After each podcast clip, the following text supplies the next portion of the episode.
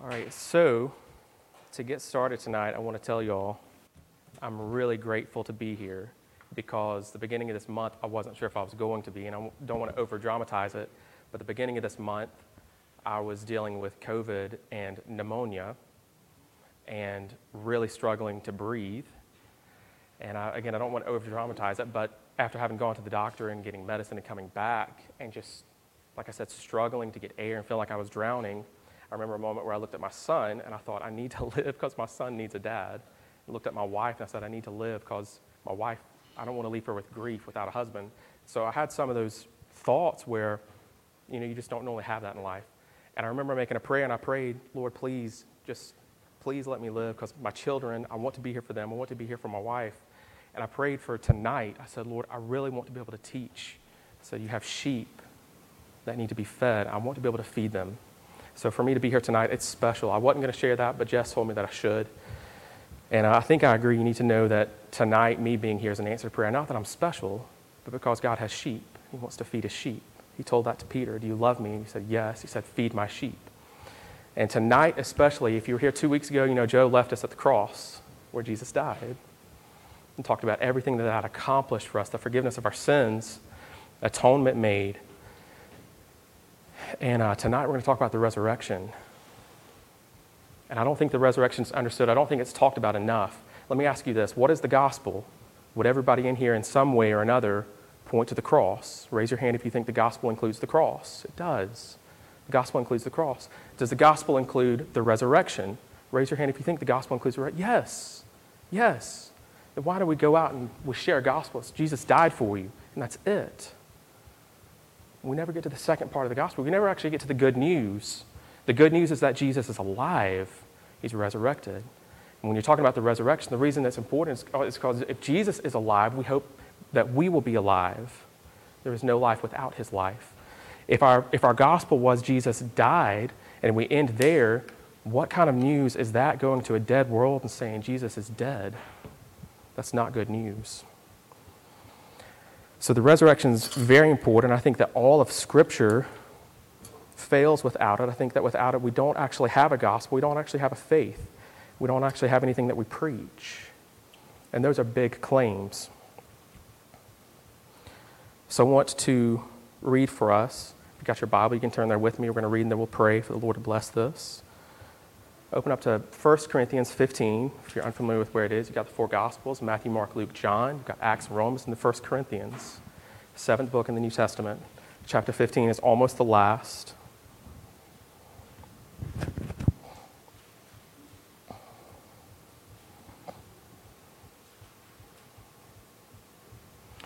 Starting in verse 1, Paul says, Now I would remind you, brothers, of the gospel I preached to you, which you received, in which you stand, and by which you are being saved, if you hold fast to the word I preached to you, unless you believed in vain. For I delivered to you as of first importance what I also received that Christ died for our sins, in accordance with the Scriptures, that he was buried, that he was raised on the third day, in accordance with the Scriptures and that he appeared to Cephas, then to the twelve, then he appeared to more than 500 brothers at one time, most of whom are still alive, though some have fallen asleep. Then he appeared to James, then to all the apostles. Last of all, as to one untimely born, he appeared also to me. For I'm the least of the apostles, unworthy to be called an apostle, because I persecuted the church of God. But by the grace of God, I am what I am, and his grace toward me was not in vain. On the contrary, I worked harder than any of them though it was not I, but the grace of God that is with me. Whether then it was I or they, so we preach, and so you believed. Now, if Christ is proclaimed as raised from the dead, how can some of you say that there is no resurrection of the dead? But if there is no resurrection of the dead, then not even Christ has been raised. And if Christ has not been raised, then our preaching is in vain, and your faith is in vain we are even found to be misrepresenting God because we testified about God that He raised Christ, whom He did not raise, if it is true that the dead are not raised. For if the dead are not raised, not even Christ has been raised. And if Christ has not been raised, your faith is futile, and you are still in your sins. Did y'all catch that? That's a key verse. We're going to look at that tonight. I want to make sure that you hear that. If Christ has not been raised, your faith is futile and you're still in your sins. Then those also who have fallen asleep in Christ have perished. If in Christ we have hope in this life only, we are of all people most to be pitied. Let's pray. Well, thank you so much for your word, how it informs it, how it teaches us, how it brings us to you. Lord, tonight you have sheep in this room. I pray that they would be fed. Pray that the sheep that are not part of the fold yet would be brought in, that they would be given believing hearts. Lord, I pray that you would help me and clear my mind. Make this prayer in Jesus' name. Amen. So I want to start back at the first four verses. Y'all look with me again at 1 Corinthians 1 through 4. We're going to make some points here. Paul says, Now I would remind you, brothers, of the gospel. And I want you to stop there. When he says, I want to remind you of the gospel, everybody, when they hear the gospel, that word, something comes to your mind. I want you to take note of it, and here's why. I want Scripture to be our teacher. I want Scripture to inform us what the gospel is he's about to tell us. So, whatever is in your head right now, as this is the gospel, if we follow through and you see something that he says that's not there, we're going to add it. And if you have something in your head that is the gospel and he doesn't say it, we're going to take it away because he says this is the gospel. So that's why it's important as we look at this. I always do this when Scripture makes a claim. I'll take a mental note. What do I think that claim is? And then I will let Scripture teach me what it is or what it isn't. So we're going to do that. He says, I would remind you, brothers, of the gospel I preached to you, which you received, in which you stand, and by which you are being saved. If you hold fast to the word I preached to you, unless you believed in vain. And here's where we get to our key verses 3 and 4. He says, For I delivered to you as of first importance what I also received that Christ died for our sins in accordance with the Scriptures, that he was buried, that he was raised on the third day in accordance with the Scriptures. Now he goes on, but him going on is just proving the resurrection by all of the accounts of people seeing it. That was the gospel. He stopped there. Would, he wants to teach us the gospel. That's it. I delivered you as of first importance what I also received. Christ died, was buried, was resurrected. The good news is that Jesus is alive. He died for our sins, but he's alive. That's the good news. If the news stopped with Jesus died, there would be no good news. That's not good.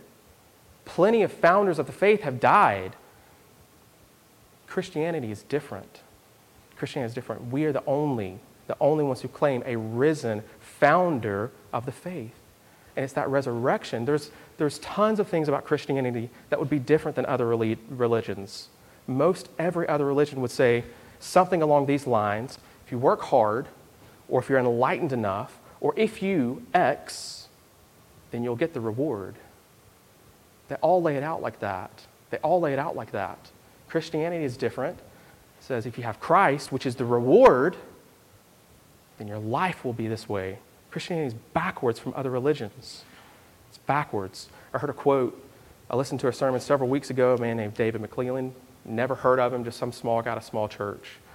But he used a quote. He said, Christianity begins where every other religion ends at death.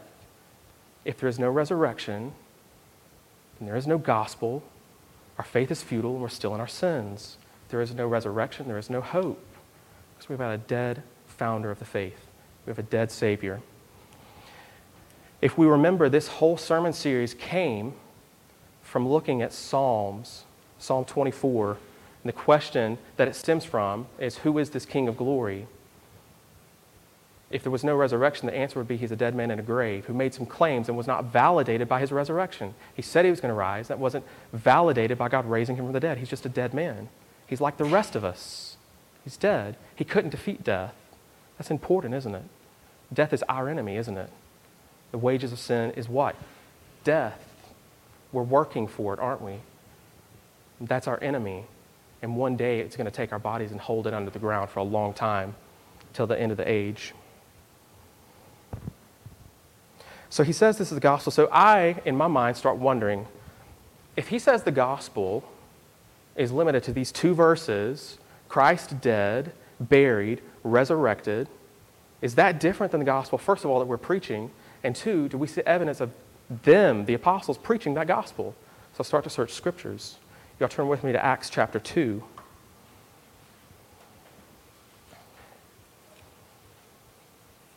Matthew, Mark, Luke, John, Acts. Two books back. If you're familiar with this, Acts chapter 2, it's the coming of the Holy Spirit, we call it Pentecost. The Holy Spirit comes down and people start speaking languages and people start hearing those languages and understanding the gospel is spreading. They start wondering if this group of people that are speaking in different languages are drunk, which I think is hilarious. Most of the time, when you're drunk, you don't start speaking in a foreign language. You barely speak the one that you know. But that was their conclusion. So Peter stands up, filled with the Holy Spirit, and he defends them. These guys aren't drunk. This is what was uh, said earlier in the prophet Joel. The Holy Spirit's going to come down. Uh, young men are going to prophesy, old men dream dreams. So he gives a, a defense. We're not drunk. We're not crazy. This is the Holy Spirit. And then he preaches. And this is what we're going to examine starting in verse 22. This is his sermon, the first sermon after the coming of the Holy Spirit. Let's see what he includes. Let's see what the message is. Verse 22, he says, Men of Israel, hear these words Jesus of Nazareth, a man attested to you by God with mighty works and wonders and signs that God did through him in your midst, as you yourselves know. This Jesus delivered up according to the definite plan and foreknowledge of God. You crucified. You crucified. You killed him. And killed by the hands of lawless men, God raised him up, loosing the pangs of death, because it was not possible for him to be held by it. Somebody tell me, did he just say Christ, dead, resurrected? Don't we think that's what he says, uh, what Paul says the gospel is? It's right there, isn't it? It's right there. Did he say anything else? Let me ask you, because this is something I think of. Did he stand up and say, Men of Israel, hear these words God loves you? No. Why would he not do that? Why would he not do that? He's filled with the Holy Spirit. That, you know why? That's not the gospel. Let me tell you, literally, yesterday, I'm at work, I'm at one of my accounts, I go into the restroom, I'm washing my hands. I see a sticker. It's like a little name tag you put on. Somebody wrote this. I don't think they're trying to preach the gospel, but they're preaching something. They're communicating something. This is what was written on it Jesus loves you. Lord, renew my strength when I feel tired and weak. Is it bad to ask the Lord for strength? No. That's not bad. You can do that. Bring everything to the Lord. If you need strength, ask Him for it. But I saw that. I thought, wow, wow. This person is treating Jesus like a Red Bull. That's what it hit me as. If I'm tired and weak, I hit a Red Bull. I feel a little bit of energy. I thought that's what they've reduced Jesus Christ down to. And I was hit by this contrast. We don't go to Christ for caffeine, but for cleansing. We don't go to Christ for strength renewal, but for righteousness. He's not a genie there to serve us. We are His slaves. We serve Him. I was hit by this stark contrast of the world's idea of who Christ is and what they want from Him. But that's not the gospel. That's not the gospel.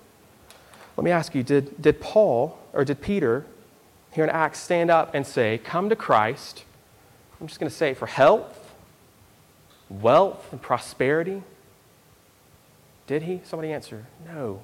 He didn't, did he? That's not the gospel. No form of that is the gospel. Remember what Paul said, Romans 1:16? I'm not ashamed of the gospel, for it is the power of God unto salvation to everyone who believes. And He's not saying here, come to Jesus for what you can get. He's not saying that. He's preaching good news Christ crucified, dead, buried, raised up. Let's read a little bit further. We just read verse 24. God raised him up, loosing the pangs of death, because it was not possible for him to be held by it. Then he goes to the Old Testament. He appeals, appeals from the Old Testament as proof. He says, For David says concerning him, I saw the Lord always before me, for he is at my right hand, that I may not be shaken. Therefore my heart was glad, my tongue rejoiced, my flesh also dwell in hope. For you will not abandon my soul to Hades, or let your Holy One see corruption. You've made known to me the paths of life. You will make me full of gladness with your presence. And then he explains, he says, Brothers, I may say to you with confidence about the patriarch David that he both died and was buried, and his tomb is with us to this day. Being therefore a prophet, and knowing that God had sworn with an oath to him that he would set one of his descendants upon the throne. Get this. He foresaw and spoke about the resurrection of Christ. Did you see that when we read that passage quoted from Psalm 16? Did you pick up on that? If not, he explains it. I'm a little slow sometimes. I have to have stuff explained. He foresaw and spoke about the resurrection of Christ, that he was not abandoned to Hades, nor did his flesh see corruption. Let's talk about the resurrection of Christ. This Jesus God raised up, and of that we are all witnesses. He repeats what he said earlier. Being therefore exalted at the right hand of God, and having received from the Father the promise of the Holy Spirit, he's poured out this that you yourselves are seeing and hearing. For David did not ascend into the heavens, but he himself says, The Lord said to my Lord, Sit at my right hand until I make your enemies a footstool. Last verse. Let all the house of Israel therefore know for certain that God has made him both Lord and Christ, this Jesus whom you crucified. Question. Paul says, Romans 1.16, I'm not ashamed of the gospel, for it is the power of God unto salvation to everyone who believes. What effect does this have when Peter gets up? It would be validated as a true gospel if there's belief following. Wouldn't you say? If you preach a true gospel, wouldn't you say it would be validated as the true gospel if there are believers after hearing it? Wouldn't you say that would validate it? Look at verse 37. Now, when they heard this, they were cut to the heart. It said to Peter and the rest of the apostles, Brothers, what shall we do? He says, Repent and be baptized, every one of you, in the name of Jesus Christ for the forgiveness of your sins, and you will receive the gift of the Holy Spirit. And skip down to the last verse in the section, 41. So those who received his word were baptized, and there were added that day about, somebody tell me what it says in verse 41. How many? 3,000. I'd say that's some validation. I don't know how many people were there. I'd say that's some validation. If that's true, if that's the power of the gospel and the salvation to everyone who believes, we have to take note. We have to take note. This is the gospel. We don't deviate from it. We don't add to it, and we don't take away, do we? Or we're not preaching the true gospel. Is that right? That's right. This is not the only time it's preached. It would be kind of pitiful if this is the only time in the book of Acts where we see the apostles preaching, Josh, preaching this gospel. No. We'll go to the very next chapter, chapter 3. Peter and John are walking into the temple at the hour of prayer, about the ninth hour. They see a lame man who's sitting there begging. He asks them for money. They say, Silver and gold have I none, but such as I have give I thee. In the name of Jesus Christ of Nazareth, rise up and walk. The man's healed. He rises up and he walks into the temple with them, rejoicing and praising God. Everybody sees, says, How did this happen? How is this man? We walked past him. He was sitting there, couldn't walk. How is it this man walks? Peter gets up. It says it's in the name, looking at verse 11, he starts giving an answer. While he clung to Peter and John, all the people, utterly astounded, ran together to them in the portico called Solomon's. When Peter saw it, he addressed the people Men of Israel, why do you wonder at this? Or why do you stare at us as though by our own power or piety we've made him walk? The God of Abraham, the God of Isaac, the God of Jacob, the God of our fathers, glorified a servant Jesus, whom you delivered over and denied in the presence of Pilate when he had decided to release him. But you denied the holy and righteous one and asked for a murderer to be granted to you. Verse 15 You killed the author of life, whom God raised. I would say he's preaching the gospel. God raised from the dead, to this we are witnesses. Skip down to chapter 4. The chief priests and the Sadducees were greatly annoyed because they were, pre- they were teaching the people and proclaiming in Jesus Christ the resurrection of the dead. And so they arrested them. The next day they come before them. And what do you think Peter says? Again, verse 8 in chapter 4. Then Peter, filled with the Holy Spirit, said to them, Rulers of the people and elders, if we're being examined today concerning a good deed done to a crippled man, by what, by what means this man has been healed, let it be known to all of you and all the people of Israel that by the name of Jesus Christ of Nazareth, whom you crucified, whom God raised from the dead, by him this man is standing before you well. He's preaching the gospel. We could go on and on. We could look at chapter 7, where Stephen is stoned and see how it's at the very end when he says, You killed him, you killed your fathers killed all the prophets. And he, he looks up in heaven and he actually sees the Son of Man at the Father's right hand and declares it. It's the resurrection of the dead. They stone him, they kill him. The man lost his life. The man was literally bludgeoned to death with rocks. That's how much they hate the resurrection of Christ. That's how much the world hates it. So I think we've made our point. We can see that the gospel is limited to three things Jesus dead, buried, resurrected. Turn back to 1 Corinthians with me. We've got a few other key verses we want to look at here. I said at the beginning that if you take the resurrection away, you have no Christian faith. And Paul actually says this. That's where I got it from. 1 Corinthians 15, verse 14, Paul says, If Christ has not been raised, then our preaching is in vain, your faith is in vain. We just looked at that. You know, if you took the resurrection of Christ away, what is Paul going to say? What's Peter going to say at Pentecost? This Jesus whom you crucified, and end there? That's no gospel. That's no good news. That's bad news. Thank you, Josiah. Nod that head. Amen. Josiah's listening. Skip down to verse 17. He says the same thing, but goes a step further. And if Christ has not been raised, your faith is futile, and you are still in your sins. That's bad news. That's bad news. That's not good. That's not good. How can he say that? How? Think about this. Jesus Christ was crucified for sins, right? If he's dead and buried in the ground and stays there, who wins, Christ or death? Death wins. We have no conquering king. We have no one from the human race who has conquered death. We have no king of glory that walks through the gates of heaven. We don't have that. We have a dead man that's like us. Death wins. Who's the ultimate power? Death. He wins. Our hope is that Jesus Christ dead, buried, resurrected. Without it, we have no hope. Peter says in 1 Peter 1 3, Blessed be the God and Father of our Lord Jesus Christ. Y'all turn with me real quick. We're going to go there. 1 Peter 1 3.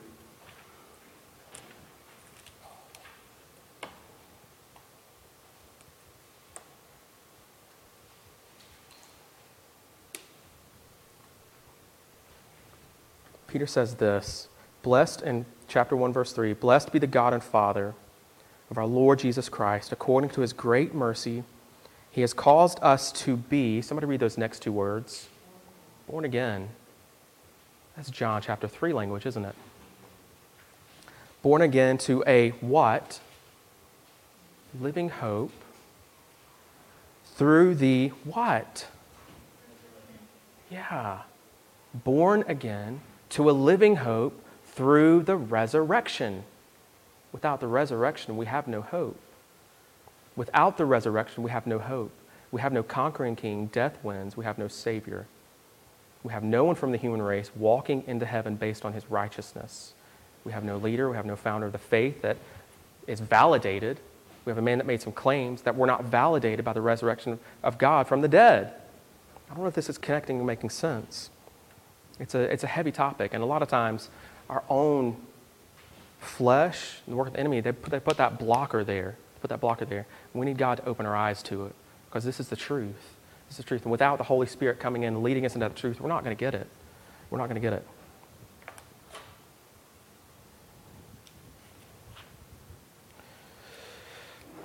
We're going to look at a claim that Jesus made. Let's turn to John chapter 11. I love John. It's what the Lord led me to when He first started opening my eyes to who He was. I remember reading it front to back, feeling like I was an empty cup of water being put under a, a faucet and the faucet turned on, just being filled up. I read it front to back. It wasn't enough. Went back and read it front to back again. Did it four times. I couldn't get it enough. I love the book of John. In John chapter 11, who knows what John chapter 11 is? You're looking at it now. It's, it's Lazarus. It's Lazarus. Book of John, there are seven I am statements accompanied by miracles. It's the backbone of the book. All right, an example would be John chapter 9. Jesus says, I'm the light of the world.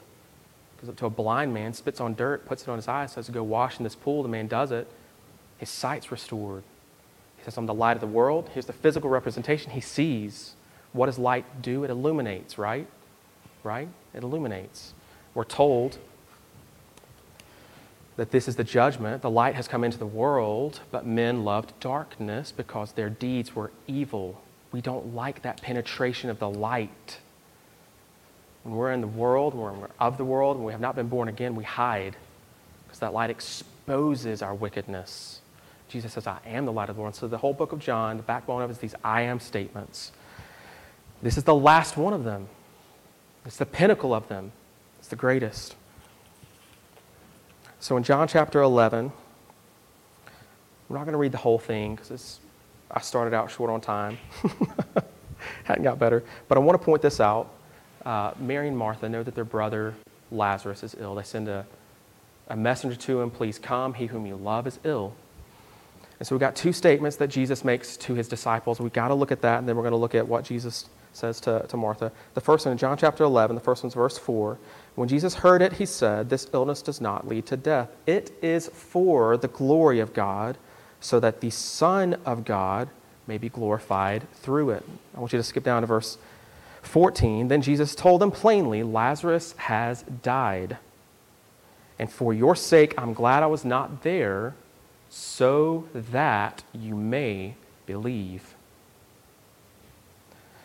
Now I want to skip down to verse 17. Now, when Jesus came, he found that Lazarus had already been dead, dead in the tomb four days. Bethany was near Jerusalem, about two miles off, and many of the Jews had come to Martha and Mary to console them concerning their brother. So when Martha heard that Jesus was coming, she went, went and met him, but Mary remained seated in the house. Martha said to Jesus, Lord, if you had been here, my brother would not have died.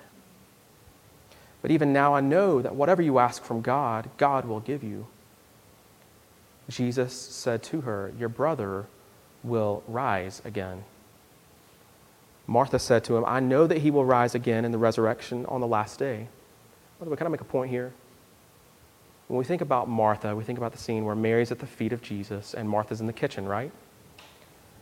She had obviously been listening at some point this is the language that Jesus uses in John chapter 6. Don't turn there, I'll, I'll just point it out.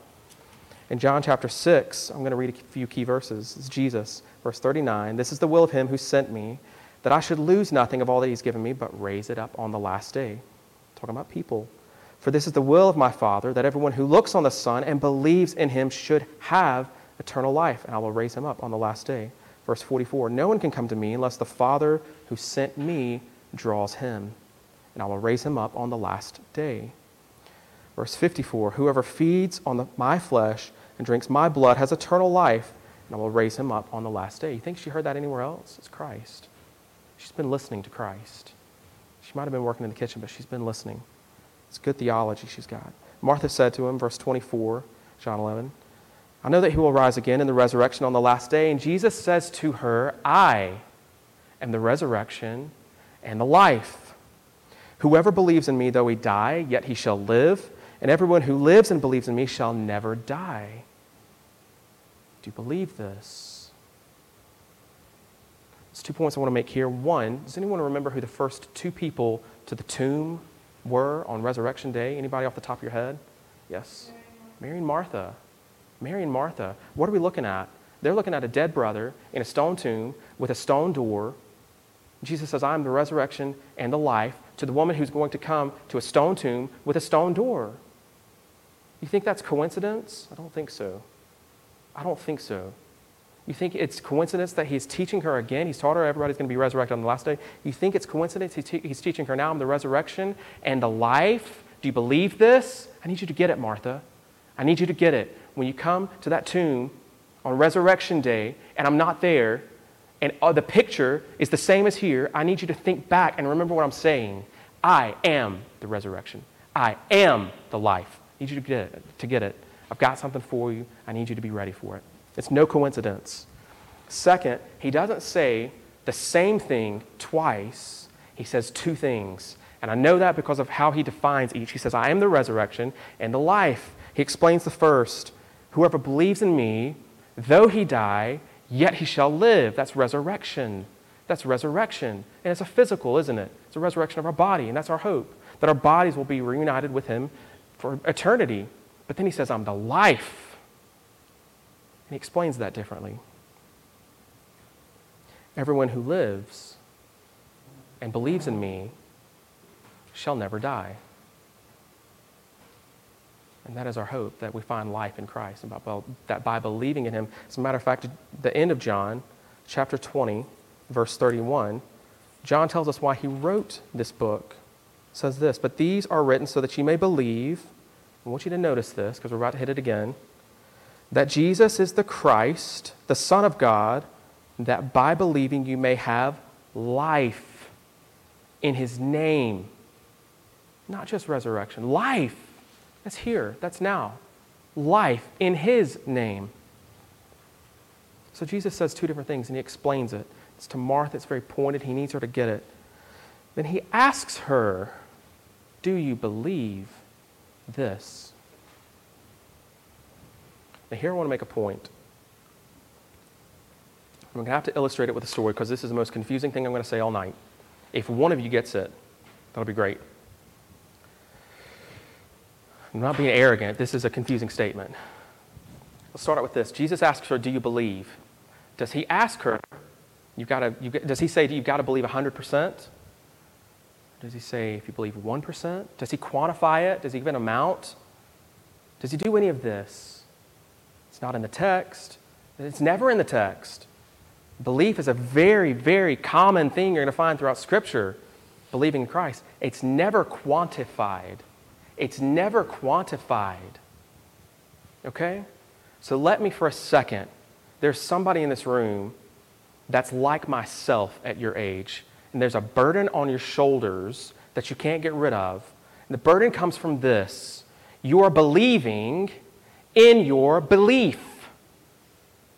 If you don't get it, I'm going to say it two other ways. Your faith is in your faith, and you're trusting in your trusting.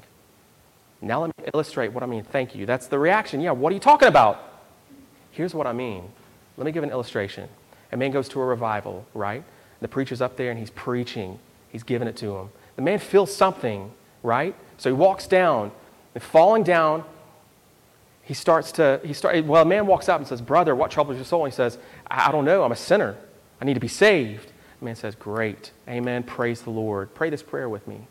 Dear Jesus, I know I'm a sinner. Please come into my life. Give me forgiveness. Save me. I give you my life. Make you Lord of my life. Do whatever it is you want to with it. In Jesus' name, amen. Here's what happens. Watch this. Everybody, stop what you're doing. Look at me.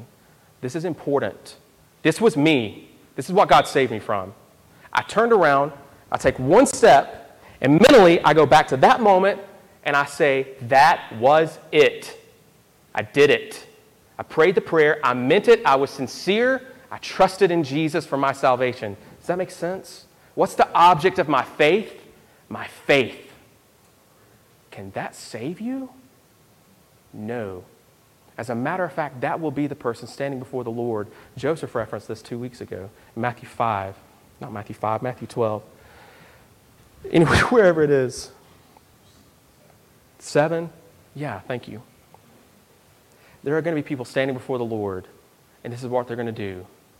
They're going to say, Lord, did I not prophesy in your name, cast out demons in your name, and many other mighty works? I had faith. There it is. I can point to it. I can point to it. I'm telling y'all, this was a burden because over and over and over, I would walk away and I'd be like, Did I mean it that time? Did it work? Did I really sincerely believe enough? Maybe I was distracted. Can I be honest with y'all for a minute? Over and over and over, I prayed that prayer. Lord, I'm sorry. I know I'm a sinner. Please forgive me. Come into my, that's me. That's me. I'm talking about myself. That's me. And that was a burden. It was a heavy weight on my shoulders. Weighed me down. telling the object of my faith for years was my faith. I believed in my belief. What is Jesus pointing to? The object of your faith is Christ. If you walk away from that moment and you turn away from that moment, you say, Christ, the object of your faith is well placed. Christ will say, I'm sorry, I'm getting loud. I get excited. Y'all, y'all, that's what the Lord did for me. Do you get it? I'm excited about that. I'm very, very thankful that turning away, the Lord got my attention like that, turned my face. He grabbed me by the ears and pulled me face to face with Him. He said, It's me. Stop believing in your belief, it will not save you. It's me. Life is in me, not in your faith. That will condemn you at Judgment Day. You will lose your soul on Judgment Day if your faith is your faith. It's important. It's important. I'll get loud to get your attention if I need to. It's important. I told you to come back to the John 20. What does she say to him in verse 27? When Jesus tells her, I'm the resurrection and the life, he explains, he says, Do you believe this? In verse 27, she said to, to him, Yes, Lord, I believe that you are the Christ, the Son of God, who's coming into the world. What did we just read at the end of John? Doesn't that sound familiar a little bit? Verse 31 But these are written so that you may believe that Jesus is Christ, the Son of God. What's her claim? Yes, Lord, I believe that you are the Christ, the Son of God. I want to point to something because this is supposed to be about the resurrection tonight, right? Romans chapter 1, verse 4. Watch this with me. Starting in verse 3 concerning his son, who was descended from David according to the flesh, and was declared to be the Son of God in power according to the Spirit of holiness by his resurrection. Declared to be the Son of God by his resurrection. She believed it before the resurrection, that her eyes had been opened. Would you agree? I would say so.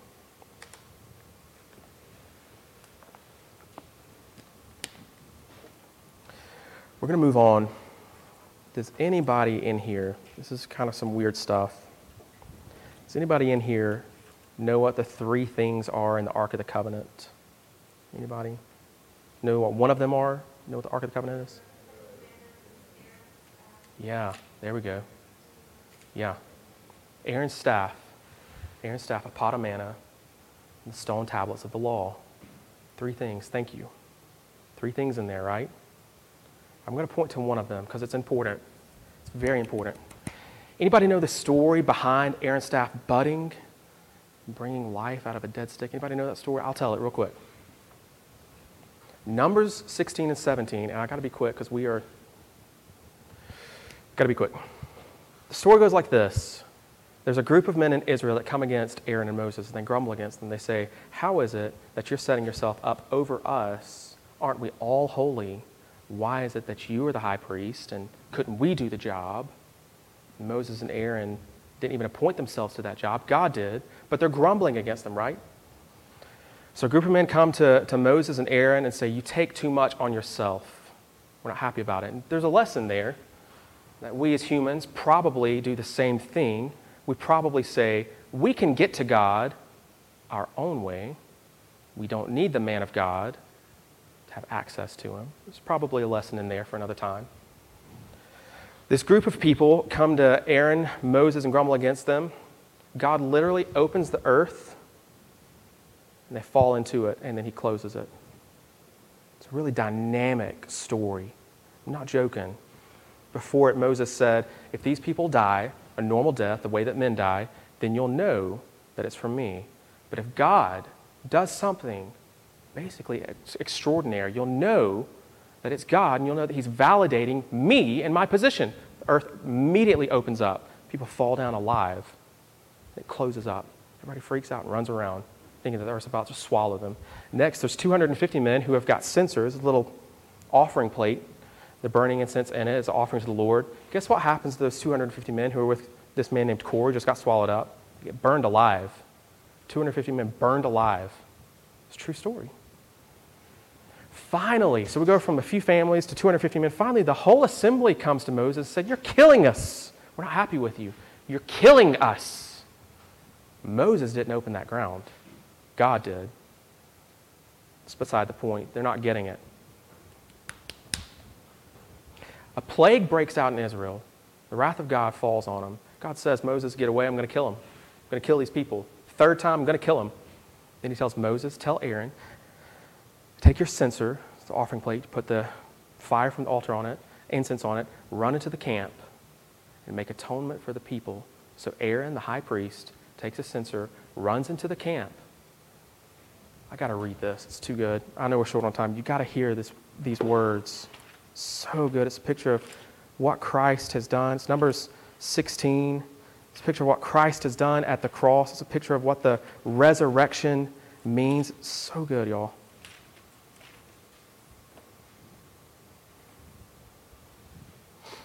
It's towards the end of 16, if you want to look at it with me.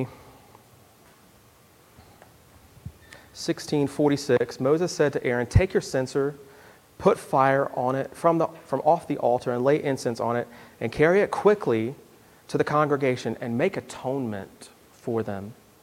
For wrath has gone out from the Lord, the plague has begun. So Aaron took it, as Moses said, and ran into the midst of the assembly. And behold, the plague had already begun among the people.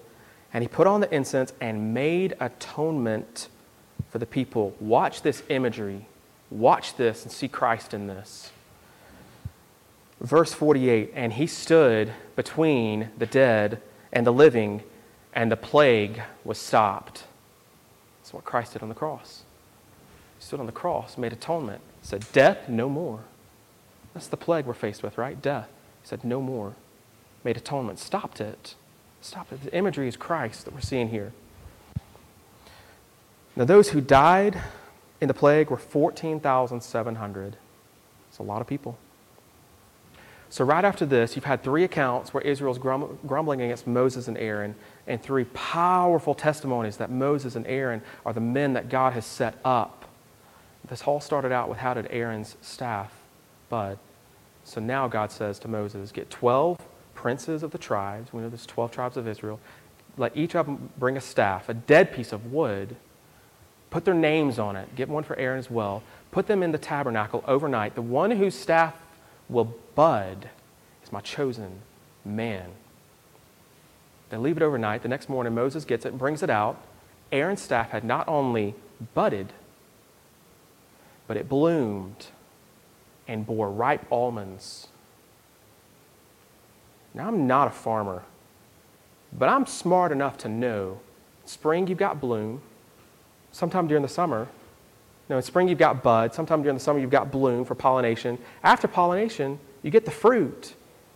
I farmed squash for years. I know the pattern. You don't have all three. You don't have them within a 12-hour period. It's a powerful testimony, right? It's a powerful. What's it pointing to? What does that teach us? What does that teach us? The resurrection of that staff teaches us that Aaron is God's chosen man, the high priest, the one who makes atonement, the one who intercedes. It's God's man. You have access to God through him. What does the resurrection of Christ point us to? It is God's man. God validated Christ by the re- resurrection. Romans 4:25 said he was given for our transgressions and raised for our justification. How do we get justification? We didn't do anything, but he was justified. You know what justified means? I was taught growing up that justification, you could say, just as if I'd never sinned. Justification. Just as if I, that's wrong. That's wrong. That's wrong. If somebody comes before a judge and they say, I saw this person speeding, exceeding the speed limit, they need to be, have the book thrown at them, whatever. You go before the judge and there's video footage you never went above 49 and a 50? Did you break the law? No. So you're declared innocent of guilt, but that judge would declare you righteous. That's a law abiding citizen. Not only have they not broken it, but they've kept it. Joseph pointed this out. Jesus' death and resurrection was not just the forgiveness of our sins, it was our justification our being declared righteous. Think about this with me.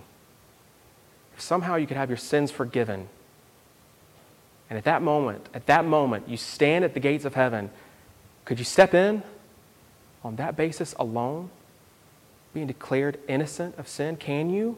Can you step into heaven? You can't. You can't. Jesus told the crowds, unless your righteousness exceeds that of the scribes and Pharisees, you will never, E N T E R, enter. You'll never enter the kingdom of heaven. We need Christ's death because we are sinners and we need forgiveness. But without his resurrection, without justification, we're not going anywhere, right? You see that? Just like Aaron's staff a dead piece of wood being resurrected. God saying, That's my man, man that I have chosen. It is no different with Christ. Resurrection is not a fairy tale, it's God's declaration. That's my son, declared to be the Son of God by his resurrection. Amen? Without it, we have no gospel to preach. Without it, our faith is in vain. And without it, we are still in our sins. Finish with this story. I heard John MacArthur say it in one of his sermons. I think he might have said it's true. I don't know. I guess it doesn't matter. There was a wealthy businessman, he had a son, and he made it it was kind of his vice. He collected art, expensive, rare, beautiful art. He spent his fortune on it, and his son was going to inherit it. His son died before the father, and the father was so stricken with grief that he died shortly after. So there's this vast wealth of riches that belong to no one. So they start going through the estate and they find the man's will and he stipulates in it that he wants everything to be sold at auction to the highest bidder. He also stipulates that the first thing he wants to go at auction is an oil painting of his son. It's not worth anything, it's not famous, it wasn't painted by anyone famous, but he loved his son. And he wants that to be the first item auctioned. So the day of the auction comes, and true to the will, they put the painting of the man's son up. And they start the auction. There are plenty of wealthy people that have, could have paid vast sums of money for that painting, but it had no value to them. It was not a famous work of art. So nobody bid until finally a servant of that house who had known the father, who had known the son, raised his hand and made a bid 75 cents. Nothing. Pennies. No one outbid him. So the auctioneer said, Sold. The man gets the painting. At that moment, the auctioneer says, This concludes the auction. Everybody's disgruntled, dismayed, confused. They say, What are you talking about? There's a vast wealth of art back there that we want to get our hands on. We came here for a piece of it. There was a third stipulation in this man's will. Whoever it was that valued the painting of the son was to inherit that vast wealth of riches.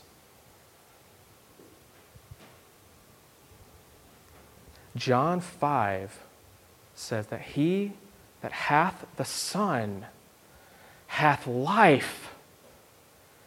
He that hath not the Son hath not life. Joseph used an example two weeks ago of trusting a parachute because a plane is going down.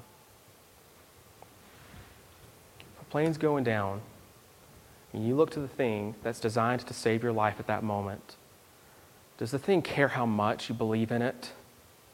Only that you believe enough to lay hold of it and leave the plane with it. If you're scared to death falling through the air because you've never done it before, the parachute doesn't care. Just pull the cord. It will save you. It will save you.